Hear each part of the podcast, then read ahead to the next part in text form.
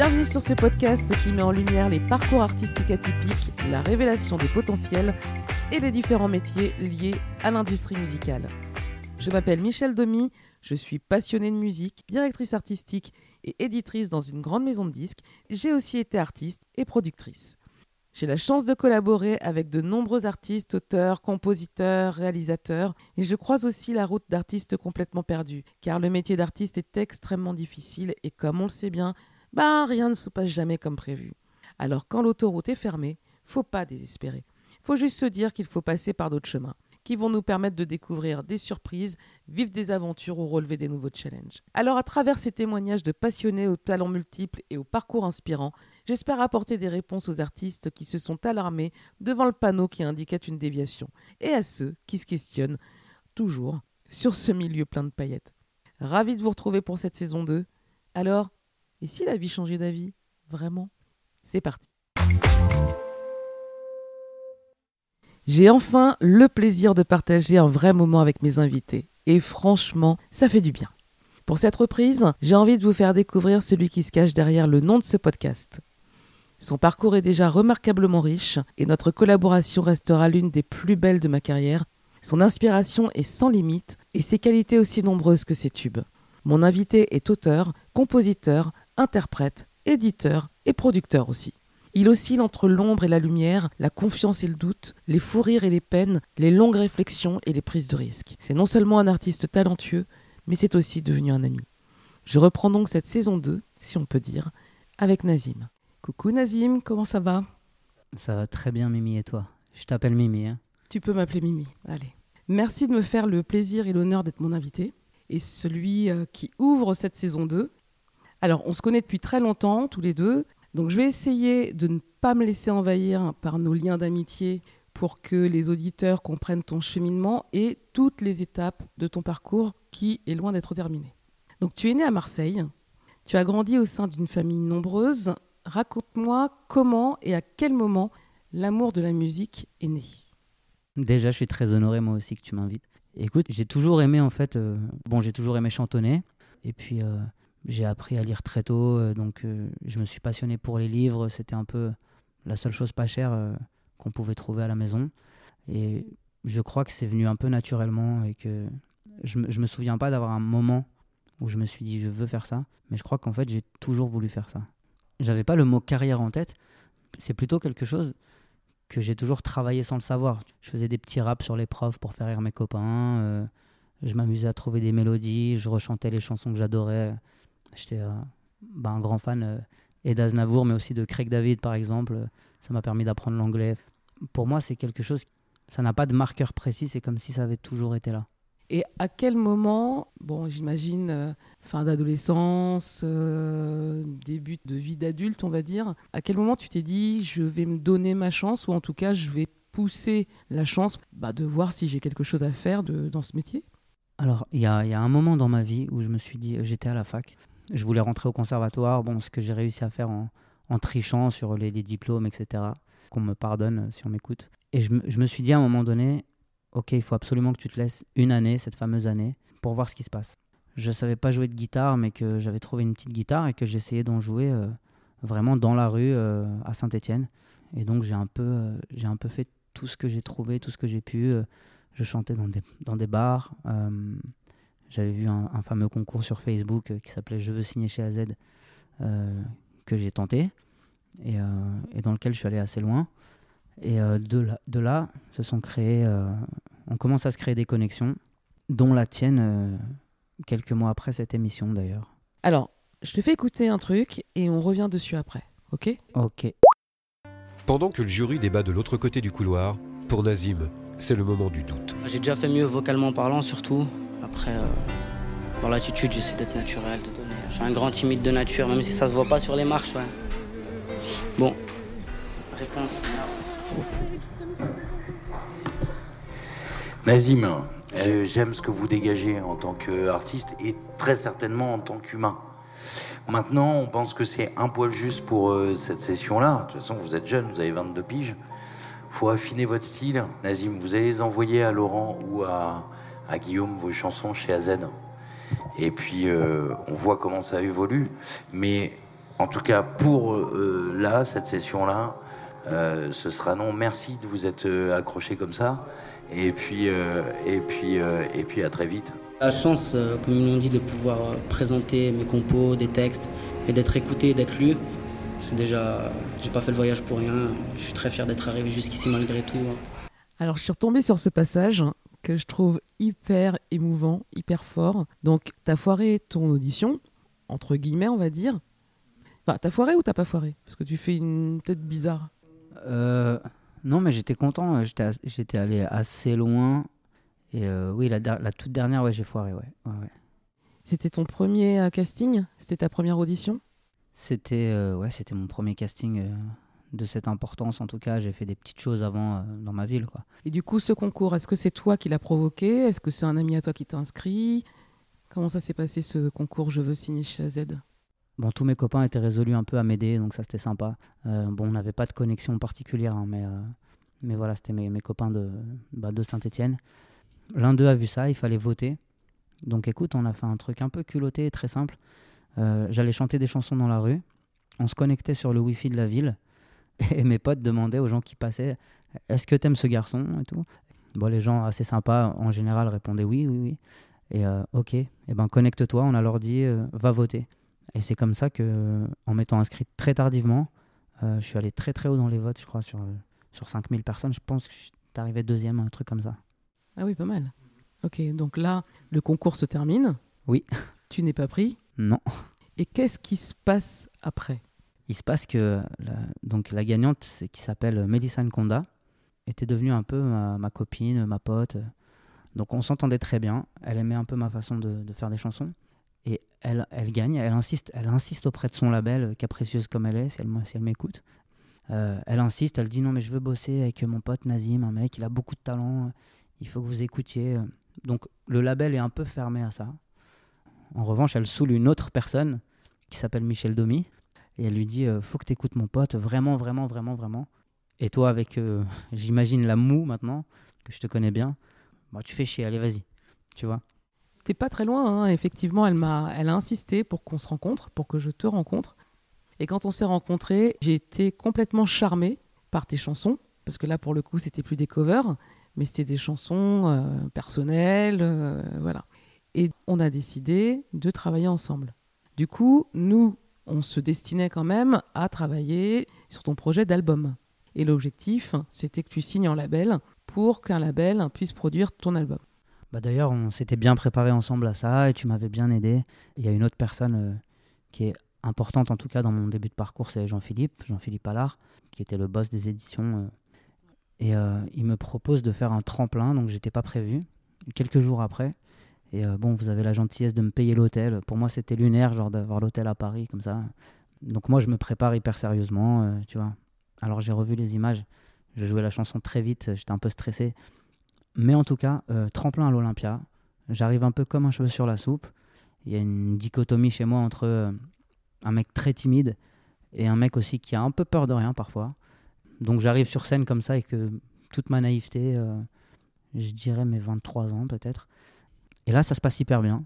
Il y a des labels euh, qui commencent à, à venir, euh, des directeurs artistiques. Donc je savais pas de quoi on parlait, moi, tu vois. J'étais déjà très étonné euh, d'avoir signé avec vous. D'ailleurs, j'ai signé le contrat cinq minutes avant de monter sur scène à l'Olympia. J'ai compris bien plus tard que c'était pour être sûr que j'avais pas signé ailleurs en édition si des gens aimaient. Mais sur le coup, j'avais trouvé que c'était un, un beau symbole. Bon, ça le restera pour moi. hein. Pour moi aussi. hein. Je la fais courte, mais je finis par signer euh, chez Mercury. Et là, première euh, vraie désillusion euh, de ma jeune carrière, ça se passe pas du tout comme j'imaginais. euh, on me demande de retravailler des trucs. on me parle de mon style de province. On me parle de peut-être changer mon nom. Enfin, tu vois, genre. Donc là, j'arrive dans un monde, peut-être dans un monde d'adulte, je sais pas, mais en tout cas dans un monde qui est quand même une industrie, et qui a quand même des codes. Et j'hésite entre ben, être le bon élève ou être le rebelle. Et je pense que ça me fait perdre énormément de temps. Est-ce que tu avais conscience de tout ce qui se jouait? C'est-à-dire que le jour où tu t'es présenté à l'Olympia, cinq minutes avant, tu avais signé euh, ton contrat que je t'avais quand même expliqué dans les grandes lignes. Mhm. Donc, euh, merci pour ta confiance. bah de rien. Euh, Est-ce que tu te disais quand même que, euh, bah voilà, que tu jouais quelque chose d'important à ce moment-là? Et est-ce que avais quand même, tu t'étais un peu projeté sur la suite? Parce que là, tu parles de, effectivement des directeurs artistiques qui sont intéressés par ce que tu as fait. Euh, et d'ailleurs, on a rarement vu autant de directeurs artistiques se précipiter sur un jeune artiste qui n'a rien sorti, qui sort de nulle part et où il y a tout à faire. Donc, euh, bravo pour ça, déjà. Est-ce que tu t'es projeté? Est-ce que tu t'es dit, bon, bah ça y est, maintenant euh, j'ai signé et c'est la belle vie ou je vais concrétiser les choses? Parce que tu parles aussi de désillusion. Déjà, je pense que ce qui a fait que ça a plu, c'est que j'avais une forme de naïveté bah, que peut-être même j'aurais pas aujourd'hui. Donc moi, je me suis vraiment amusé. Je me suis dit, euh, je sais pas, j'étais habitué à chanter dans des bars ou, des, ou dans des endroits où il n'y a pas le son. Enfin, tu vois. Donc j'ai vraiment pris mon pied. Je pense que ça s'est vu. Voilà. Et ensuite, j'avoue que dès lors que j'avais signé, je pensais que c'était tracé un peu. Alors je savais pas si j'allais réussir, hein, attention. Mais pour moi, c'était tracé. J'allais sortir des chansons. euh, tu vois, je commençais à dire à mes potes, à ma mère, à mes frères et sœurs, bon, c'est fait quoi, ça y est, euh, vous allez me voir à la télé bientôt. euh, et euh, je me rends compte que, alors sans doute, de toute façon, j'aurais, pas eu le même parcours et je peux pas savoir si ça aurait été mieux ou moins bien. Mais sans doute, les chansons que j'ai faites un peu plus tard étaient empreintes de ces échecs. Et donc, j'avais une forme de sensibilité qui ne s'acquiert, selon moi, qu'avec une forme de douleur aussi, quoi. Et donc, euh, mon parcours d'artiste en fait a été assez chaotique. Bah, j'ai fini par pratiquement pas sortir de chansons en fait. Oui, puisqu'aujourd'hui, on peut dire que tu as sorti, dis-moi si je me trompe, officiellement, commercialement en tout cas, cinq chansons, cinq singles. Oui, officiellement. Après, je dirais qu'il y en a eu deux qui ont été travaillés un peu. Cette désillusion dont tu parles, qui est importante dans le sens où euh, bah, c'est un podcast qui est écouté par beaucoup d'artistes. Tout à l'heure, tu disais que tu étais empreint de, de naïveté et que forcément, j'imagine que pour un jeune artiste qui euh, arrive dans une très grande maison de disques, tu as déchanté, mais est-ce que ça t'a du coup fait perdre confiance à un moment donné? Euh, ça m'a complètement fait perdre confiance. Après ça, en fait, alors d'abord, on, se pose la question de sa propre légitimité, ce qui est normal, parce qu'en plus, euh, les chansons vieillissent, surtout qu'au au départ, je réalisais pas mes titres, j'étais beaucoup dans la confiance, je laissais ça entre les mains de gens qui ont du talent par ailleurs, mais qui imprimaient un peu leur vision, qui elle-même était imprimée par la vision du label, en fait, et par politesse ou par peur, ou je disais pas grand chose en fait. Enfin, j'émettais mes remarques, mais dès lors qu'on m'objectait le contraire, j'acceptais. Et donc, ce qui, tu sais, ce qui est très frustrant, c'est que j'ai très, très peu eu l'occasion de sortir des choses avec la confiance et des choses que j'assumais pleinement. Donc, ça, ça a été difficile. Et ensuite, j'avais une forme de. Le mot haine est trop fort, mais j'avais une forme de rejet, voilà, pour tout ce qui s'apparentait un peu à des labels. Alors que moi, bah, bon, tu me connais et peut-être que que les auditeurs vont, vont me connaître euh, un peu mieux à travers ça, j'espère. Mais euh, moi, je fonctionne beaucoup à l'humain. Bon, j'enfonce une porte ouverte, mais c'est vrai. Et donc, j'avais l'impression qu'on s'aimait, en fait, avec, les, avec mon entourage dans le label. J'avais l'impression qu'on s'aimait et que donc, ils me lâcheraient pas quand ce serait difficile. euh. Et ça m'a fait tout bizarre, quoi. Ça m'a fait bizarre d'aller finalement me faire virer pour la première fois de ma vie. C'est-à-dire, je suis allé signer une rupture de contrat que j'avais désiré aussi, hein, enfin, que j'avais même provoqué, mais bon, j'ai pas senti non plus euh, qu'on me retenait euh, avec force, tu vois. C'est toi qui as provoqué cette, euh, cette rupture? Ouais, j'ai provoqué cette rupture, mais j'estime un peu que genre finalement c'est comme dans un couple, celui qui provoque la rupture fait le pas officiel, mais en fait l'autre t'avait quitté depuis longtemps. bah, Derrière, quand même, on a ça. Et pour le coup, je trouve que c'est c'est super beau, en fait. Il a écrit pour un nombre considérable d'artistes qu'ont en commun Florent Pagny, Yannick Noah, Amir, Alma, euh, Kenji Girac d'avoir chanté pas des chansons, des tubes signés Nazim. Alors nous la- nous l'avons rencontré il n'y a pas très longtemps à la SACEM, la Société des auteurs-compositeurs de musique, où il prend une place de plus en plus importante. Ah, tiens. Et nous l'avons rencontré et c'était et c'était super intéressant. Regardez. Alors là, je coupe. Mais on a quand même un beau sujet quelques années plus tard sur Télématin par Frédéric Zetoun qui te fait des éloges. Est-ce que tu pensais que tu arriverais à, cet endroit-là à un moment donné dans ta carrière? Hmm, non, non, non, non. C'est une belle revanche quand même. Ouais, alors je pense qu'à l'époque euh, j'aurais pu être revanchard. Aujourd'hui, je suis pas trop dans l'esprit de revanche, mais bon, la seule chose c'est que les artistes on a un peu l'esprit de conquête quand même. Ça c'est vrai, ça c'est vrai. Donc euh, les deux m'émeuvent euh, de façon euh, parallèle euh, et opposée presque. Non, mais tu vois, genre, qui portait son bandana et son chapeau comme ça, essayant vaguement d'être stylé. Je sais que c'est un, truc que j'avais dû emprunter à des copains, tu vois, genre, euh, j'ai envie de dire à, ce gamin qui a pas du tout les codes, j'ai envie de lui dire t'inquiète déjà, mais j'ai aussi envie de lui dire prends pas trop les codes non plus, c'est pas grave. C'est pas très grave d'être différent. Je te dis ça parce que, évidemment, depuis ce fameux échec, enfin fameux pour mes copains et moi, hein, sinon personne ne le sait, mais bah, je n'ai eu de cesse que de vouloir rentrer dans les codes. Surtout qu'après, bon, j'ai eu la chance de signer euh, en artiste, mais que c'est pareil, on m'a dit qu'il fallait rentrer dans des codes. Et tout ce temps-là, pour arriver aujourd'hui, à l'heure où je vais ressortir un projet d'artiste, pour me dire non, il faut pas rentrer dans les codes. euh, finalement, euh, c'est ton originalité qui fera ta force, même si c'est pour un public moins important. Et encore, j'ajoute, finalement, la plupart de ces chansons là dont, dont on parle, elles n'ont pas été faites honnêtement avec des codes en se disant ce sera bien pour la radio, ce sera bien. Non, franchement, ça a été fait avec le cœur, ça a été fait pour coller à des artistes. Donc, euh, je maintiens, le public n'est pas con. Il faut lui donner des bonnes chansons qui viennent du cœur. Et puis après, il n'y a pas d'obligation à aimer tout ce qu'on fait, mais chacun trouve un peu euh, ses artistes et son public. Aujourd'hui, par exemple, si un, un jeune artiste vient te voir en te disant j'ai signé avec tel label, etc., euh, est-ce que tu le mettrais en garde ou est-ce que tu conseilles tout simplement de garder son libre arbitre et de ne pas faire de concessions sur euh, ses choix artistiques, en tout cas de se faire confiance à soi à 1000%. Alors, question intéressante. Je pense en fait qu'il y a un travail qui doit être fait seul. Voilà, il y a un travail qui doit être fait avec l'entourage qui nous aime. C'est important. Même s'ils sont pas forcément d'une acuité artistique incroyable. En fait, les gens qui vous aiment voient des choses de vous et vous rendent plus sûr de vous. Donc, en fait, pour moi, je ne dis pas qu'il faut jamais signer avec un label. Je dis qu'il faut signer avec un label quand tu es déjà sûr de ta force. Et donc, en fait, bah, en cascade, finalement, ça se répercute à la fin sur le travail de l'artiste s'il signe trop tôt. Il va avoir une forme de pression à la réussite. Et euh, j'estime que s'inscrire à 100% dans la mode n'est pas un gage de réussite. À moins que ce soit la musique qui vous parle. Et à, à ce moment-là, il faut foncer, tu vois. Mais en général, euh, on agit tous euh, au départ par mimétisme. On veut faire comme un tel et comme un tel. Sauf qu'en fait, ils le font déjà et très bien en général. Donc, je pense qu'il faut beaucoup de travail en amont. Je pense pas qu'il faille euh, être seul à s'écouter. Je pense que les conseils sont bons à prendre. Mais, je vais citer Nietzsche, la plus grande forme d'intelligence, il dit que c'est l'intuition. Et je crois qu'il a raison. Si l'intuition nous dicte de ne pas le faire, alors il faut pas le faire parce que l'échec n'en serait que plus cuisant. Alors qu'un échec avec quelque chose qu'on aime et qu'on peut assumer est douloureux, mais finalement on s'en relève, je pense. Pour moi aujourd'hui, euh, les éditeurs font ça encore. Un peu. Je vais pas dire le contraire. Bon voilà.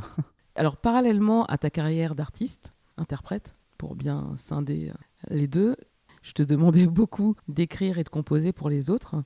Comment tu as vécu le fait de faire ton projet à toi, tout en travaillant pour d'autres Et puis, euh, de souvenir, t'as pas attendu très longtemps pour euh, signer tes premiers tubes. Comment tu vis ça? Le fait de toi attendre, euh, ou en tout cas de travailler sur ton projet, et puis de voir que euh, en écrivant une chanson en cinq minutes, et ben que cet artiste, il est déjà en radio, il se passe déjà des choses pour lui. Alors, bah, c'est un sentiment étrange. C'est vrai que du coup, j'avais l'illusion, mais pas l'illusion, je pense que c'était vrai, mais en tout cas l'impression d'avoir un, un vrai taf avec des heures. mais ce que ça m'a appris, c'est le sens du doute et le sens de la certitude, en fait. Enfin, j'ai énormément appris de cette période. Et ensuite, euh, c'est vrai que très vite, il y a des artistes qui m'ont fait confiance. Euh, le premier, disons, gros artiste au moment où j'avais fait, euh, où je faisais des chansons, les premières en tant qu'auteur-compo, il y a eu Yannick Noah, donc, qui m'avait pris, un, qui m'avait pris un single, qui était co-composé avec David Gattegno, et qui m'avait pris plusieurs chansons sur l'album. Et donc, Drucker avait parlé de moi dans son émission. Tu vois, ça, ça m'avait quand même donné un sentiment euh, un peu de, ça y est, appartenance définitive à ce monde. J'adore me fondre dans, dans la personnalité de quelqu'un, aller l'étonner lui-même, lui faire parler de choses euh, sans y toucher, etc. Enfin, une- franchement, c'est une vraie passion aujourd'hui. Je pourrais pas, je pourrais pas arrêter d'ailleurs. J'adore faire des chansons pour les autres. D'accord. Et alors, est-ce que tu dirais que heureusement que pendant que tu faisais ton projet à toi, tu pouvais écrire et composer pour d'autres, ou finalement, ça a absorbé ton énergie pour toi? Vraie question. Alors, euh, je peux que faire des suppositions. Je peux pas répondre. Mhm. Je peux dire que ça m'a forcément éloigné de mon projet d'artiste. Ça m'a permis d'être patient. C'est-à-dire que quand j'ai commencé un peu. Alors, euh, j'avais eu des SACEM de 16 euros aussi. hein. Après avoir fait des chansons qui tournaient à la radio, donc ça me faisait quand même peur au début. hein. Mais bon, une fois, une fois que j'ai vu que j'arrivais à gagner ma vie, euh, une fois les avances, une fois les petites avances remboursées. Et bim Ça, c'est fait. Non, mais une fois, voilà, une fois les avances remboursées, quand j'ai commencé un peu à gagner ma vie, bon, ça m'a rassuré. En revanche, je pense, connaissant mon caractère, que si j'avais pas eu le choix, je, je pense que j'aurais réussi quelque chose en tant qu'artiste. Du coup, bah, j'ai eu le choix à un moment donné. Et donc, bah, j'étais contre-productif en fait en artiste. Aujourd'hui, je reprends mon projet d'artiste euh, fort de tous ces échecs. Et euh, C'est une bonne nouvelle. je sais pas. Mais euh, en tout cas, c'est une bonne nouvelle pour moi parce que je le fais vraiment par envie. Il y a, des chansons que j'estime pouvoir être seul à porter, euh, de par le message, de par la façon de les écrire, etc. Et puis ça m'a pris du temps pour retrouver une façon d'écrire à moi. Ah oui, donc en fait, tu as presque eu un problème de riche, en gros. Parce que comme tu sais bien écrire et composer, le fait d'avoir eu l'opportunité de le faire pour d'autres, tu t'es senti, entre guillemets, hein, je- je pousse le bouchon, mais un peu blasé te concernant, en te disant, bon, bah ça, ça marche, donc euh, je, vais, euh, ouais, je, vais aller, je vais aller dans ce filon-là parce que euh, ça fonctionne, quoi. Et puis moi, j'aurai le temps. Ou bien là, je suis, entre guillemets, aimé pour ça. C'est plus ça, c'est plus ça. Et c'est vrai qu'un artiste, il a besoin d'être aimé. Alors, un artiste a absolument besoin d'être aimé. Je dirais même que on est souvent artiste parce qu'on a besoin d'être aimé et que c'est un peu psychanalytique quand même.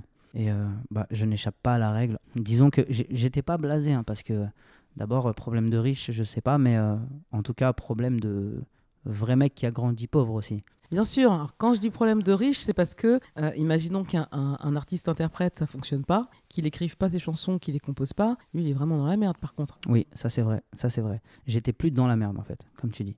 C'est vrai que j'étais plus dans la merde. Attention, c'est c'est quelque chose qui nous poursuit très longtemps, le fait de grandir sans argent. Tu portes encore le poids de, de ça quand même pendant un moment. Donc euh, j'étais justement pas assez sûr de moi pour me dire, ok, maintenant qu'il y a des choses qui tournent, je vais me remettre sur mon projet d'artiste. J'étais plutôt en mode, ok, fourmi, maintenant il faut vraiment que je continue là-dedans avant qu'on m'oublie.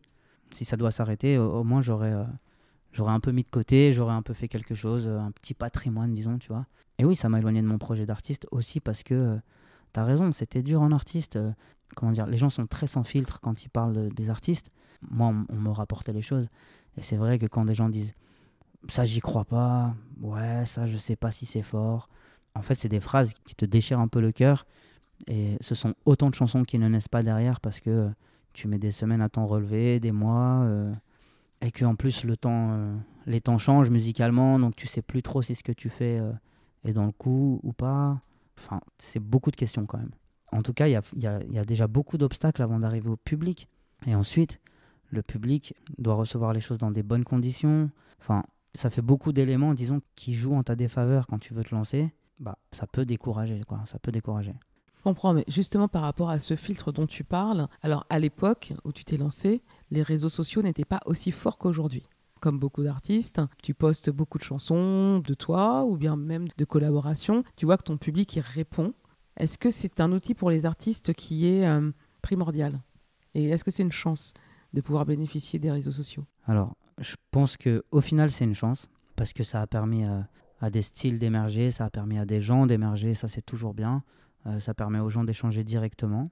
Moi, je suis très content euh, quand je fais mes chansons d'avoir des retours. Je pose des vraies questions parce que j'aime le défi, j'aime la créativité. Euh, J'ai un jeu avec les gens où je leur demande de me donner les 10 mots les plus compliqués qu'ils connaissent ou les plus bizarres, bon, ce qu'ils veulent. On se quitte 30 minutes et je reviens avec une chanson.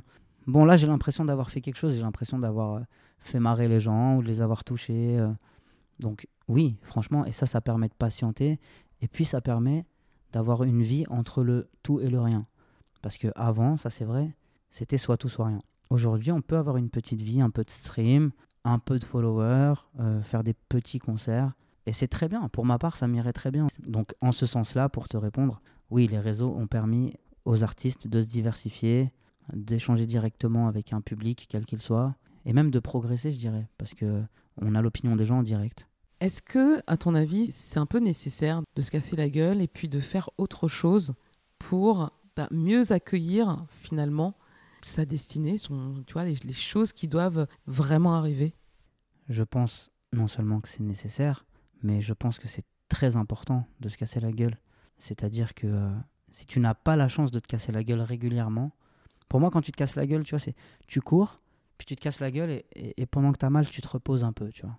Puis après, tu peux repartir courir. Et en fait, si tu n'as pas ça, si tu n'as pas ces étapes nécessaires et salvatrices, je pense que à un moment, tu te casses vraiment la gueule. Et c'est pas que le, c'est pas que le succès. Le succès s'arrête pour tout le monde. De toute façon, on lève le suspense. Hein. Il s'arrête pour tout le monde un jour. Voilà, tardivement ou pas, mais je veux dire, euh, ou parfois il naît tellement tardivement que on peut considérer que voilà, il s'était arrêté d'abord. Mais je pense que c'est nécessaire et, et que ça fait progresser aussi. Ça, ça donne de l'humanité à ce qu'on fait. Ouais, je suis d'accord. Du coup, j'en arrive à d'autres flèches que tu as à ton arc, celle d'éditeur et celle de producteur. Est-ce que tu es devenu éditeur et producteur? Alors, encore une fois, peut-être pour te trouver une bonne excuse par rapport à ton projet d'artiste, ou pour te dire que là, tu vas arrêter de te focaliser, de te prendre la tête sur ton projet d'artiste, et tu vas passer à autre chose. Est-ce que c'est pour euh, ventiler tes compétences, puisque tu en as gagné avec le temps, maintenant tu sais ce que c'est qu'un éditeur, un producteur, etc.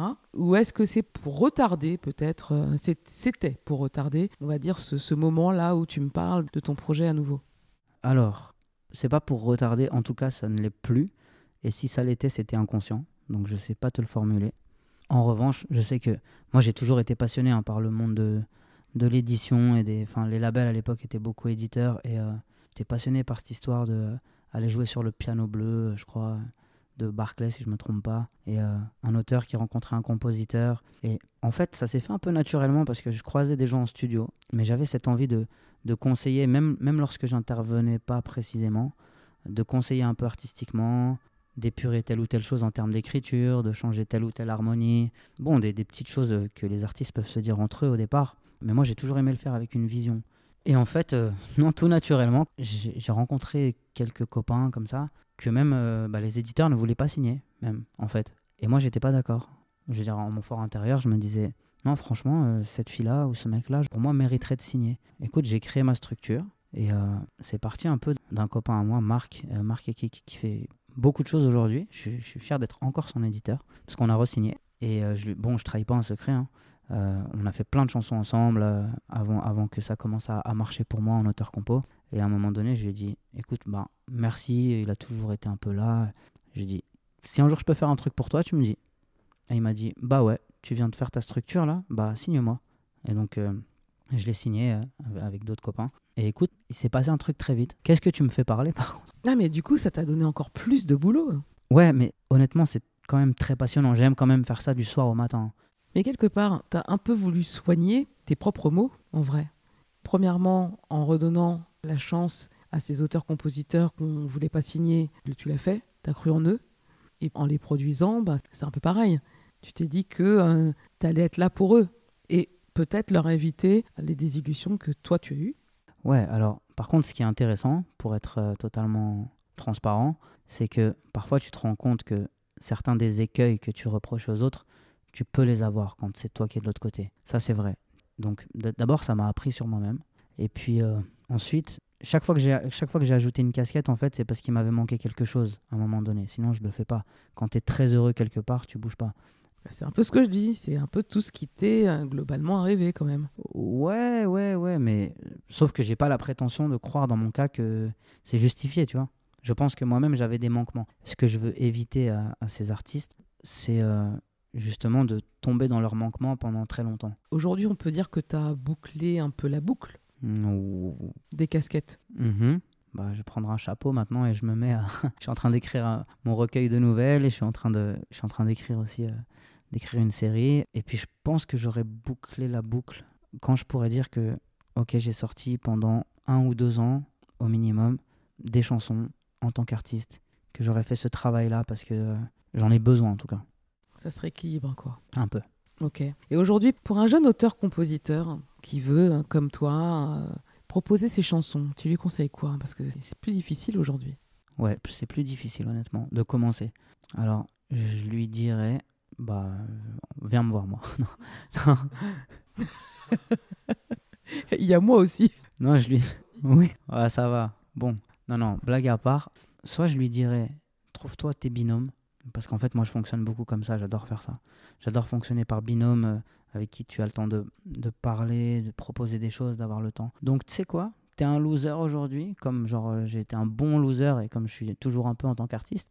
Entoure-toi d'un autre loser dont tu sais que lui aussi a envie et du talent et faites votre chemin comme ça.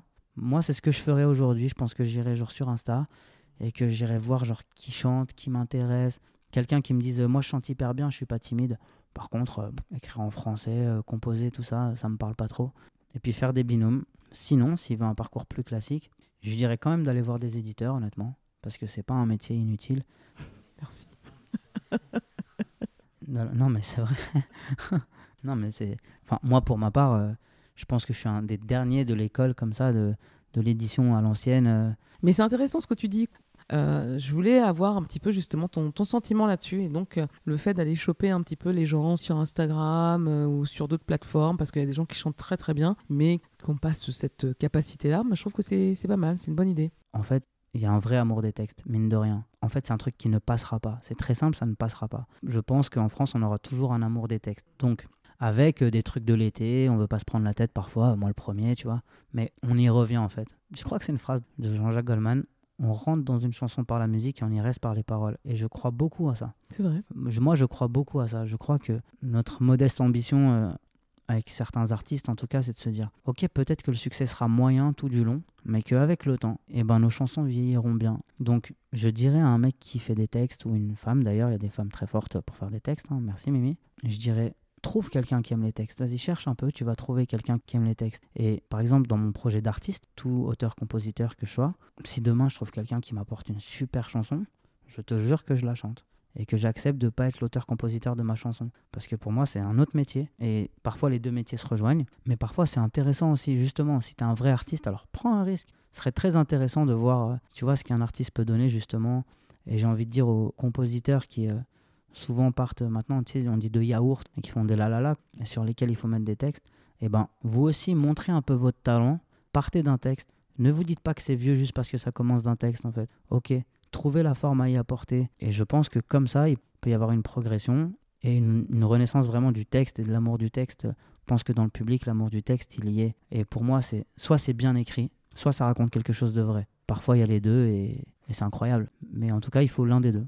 Très intéressant. Alors en tout cas, les paris sont ouverts à celui ou à celle qui réussira à te faire chanter une chanson qui n'est pas la tienne. Avec plaisir. vraiment. Et euh, j'ai envie de rebondir sur ce que tu disais. Est-ce qu'il faut s'entraîner? Alors toi, tu as cette facilité quand même d'écriture, mais est-ce qu'il faut s'entraîner beaucoup? Est-ce qu'il faut lire beaucoup? Est-ce que tu vois Est-ce qu'il y a un entraînement? Alors, ça c'est Cocteau qui a appris à Aznavour que c'était une gymnastique, tu sais. Et comme je suis très fan d'Aznavour, j'avais lu ça. Et ça m'avait intéressé. Je pense que oui, il y a un entraînement, mais c'est pas l'entraînement qu'on croit en fait. C'est ce que je pense. Je pense que il faut s'entraîner à être touché en fait. Parce que pour moi, on verbalise quand on est touché, tu vois. Et par exemple, moi je lis un peu, mais pas tant que ça. Par contre, je lis des choses qui me bouleversent pendant longtemps, en fait. Tu vois, j'ai des auteurs comme ça que je relis. A des livres, il y a mi- millions de livres que j'ai pas lus, mais il y, a, euh, y a 10 livres que j'ai lus, je pense, euh, 15 fois, tu vois. Donc, je pense qu'il faut s'entraîner à être touché, et à chaque fois qu'on est touché, c'est de verbaliser, en fait. Avec sa façon de verbaliser, il n'y a pas besoin de relire tous les textes du monde. Pareil pour la musique. Je pense qu'il faut s'imprégner de quelque chose qu'on aime en majorité, je dis bien. Il faut avoir un peu un, un univers. Et ensuite, de toute façon, la vie se chargera de vous transmettre le reste. La vie aujourd'hui se chargera de t'envoyer de la musique afro, la vie se chargera de t'envoyer de l'anglais, de la musique arabe, ce que tu veux.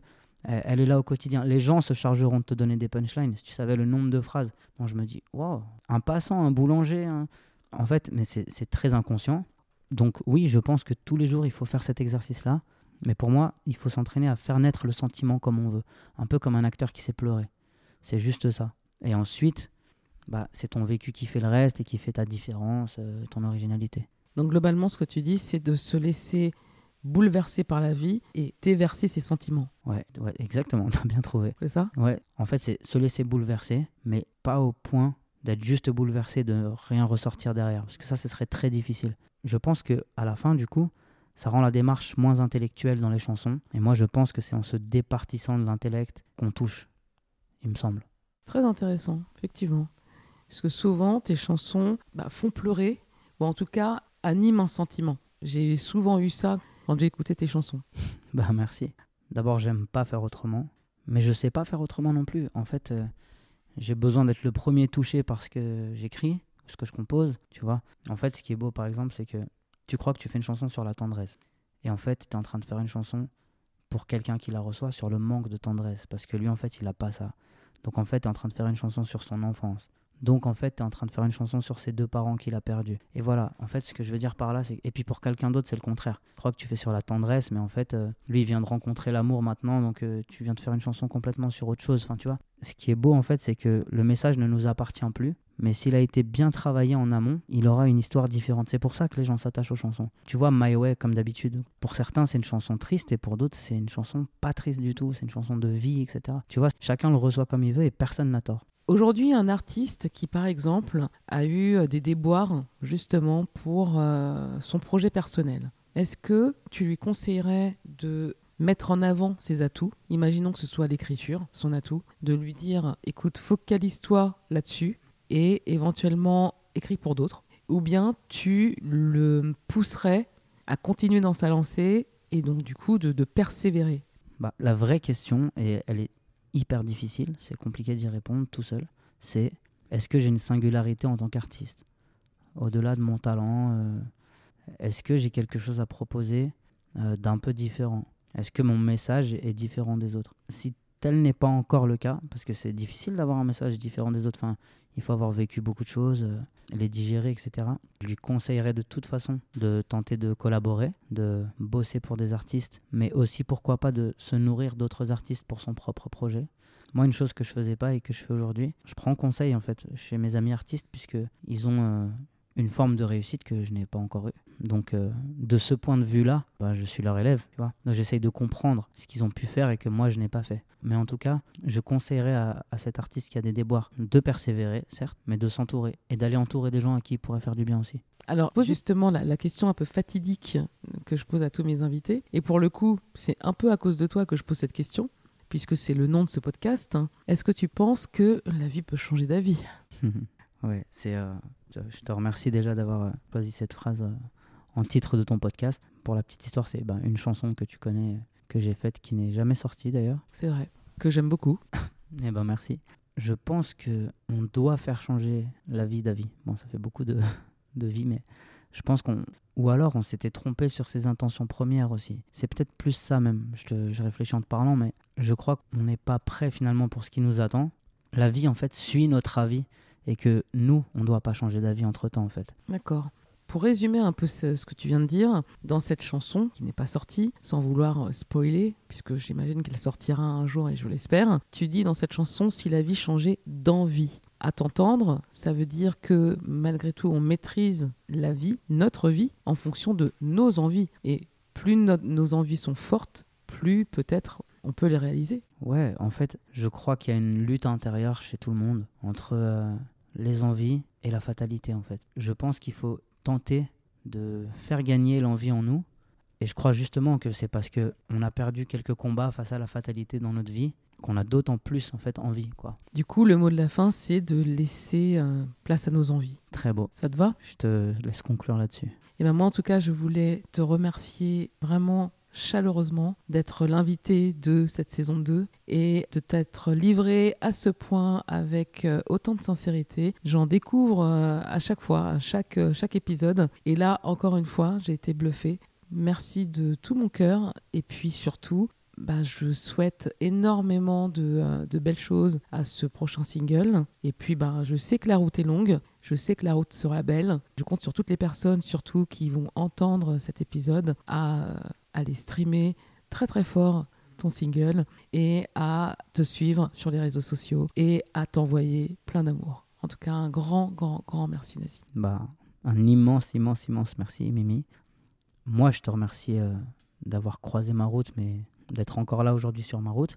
Je pense que, euh, étant donné que ce podcast est aussi à destination d'artistes, de compositeurs, de gens, de gens qui font ou qui veulent faire ce métier, je pense que tu es la preuve euh, d'abord qu'il existe encore des gens pour y croire autour de nous, parce qu'on a, on a besoin de cette main tendue à un moment donné. Et puis, euh, juste leur dire euh, de jamais lâcher, parce qu'en fait, c'est censé être quelque chose qui nous guide et qui est en nous. Donc, Voilà, que la vie continue de changer d'avis. Parfait ce petit mot de la fin. Un grand merci Nazim. Merci Mimi. J'espère que cet épisode vous a plu. Le parcours de Nazim m'évoque la phrase du Dalai Lama qui dit Là où règne force intérieure et confiance en soi, disparaissent méfiance, peur et doute. J'invite donc ceux qui doutent ou qui ont peur d'échouer, eh bien tout simplement d'essayer, de se faire plaisir, mais avant tout de se faire confiance. Je vous souhaite à tous le meilleur. Continuez à m'envoyer vos messages, ça me fait super plaisir. Et de vous abonner pour recevoir la notification du prochain épisode. Prenez soin de vous et à bientôt pour l'épisode 11. Et surtout, je compte sur vous pour mettre 5 étoiles sur iTunes.